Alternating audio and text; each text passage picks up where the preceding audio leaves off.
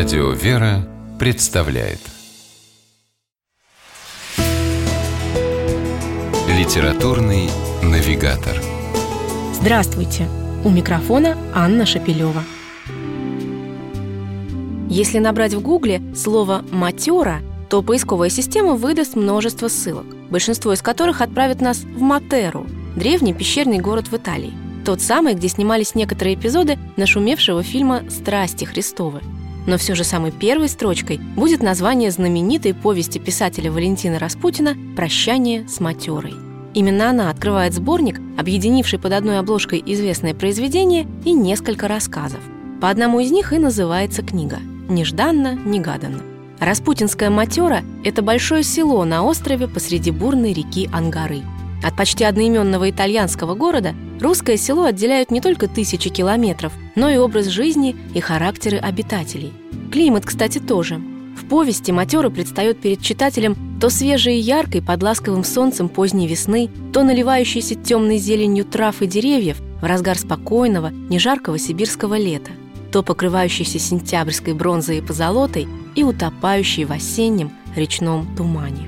Именно эти три времени года стали последними для матеры – к запуску новой электростанции потребовалось построить гигантскую плотину, а значит полностью затопить и Матеру, и другие окрестные села. Жителям было приказано в срочном порядке переселяться в город или ближайший районный поселок.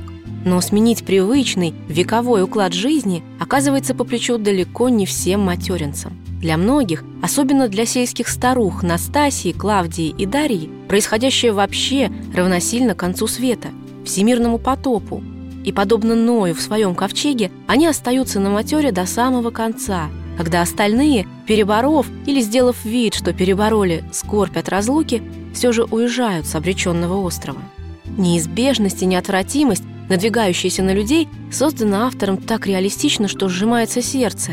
И хотя это не стихийное бедствие, а лишь, так сказать, контролируемая производственная необходимость, Остро ощущается, что для обитателей Матеры это самая настоящая катастрофа, как и положено, жертвами, героями и негодяями.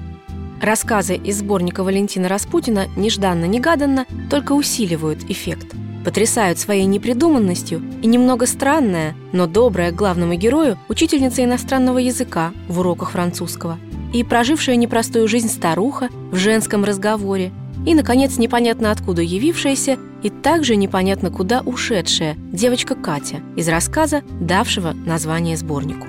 Валентин Распутин словно бы говорит нам о том, что жизнь наша – это и трагедия Шекспира, и комедия Гайдая одновременно. И любой из этих сторон она может повернуться к нам. Нежданно, негаданно. С вами была программа «Литературный навигатор» и ее ведущая Анна Шапилева. Держитесь правильного литературного курса.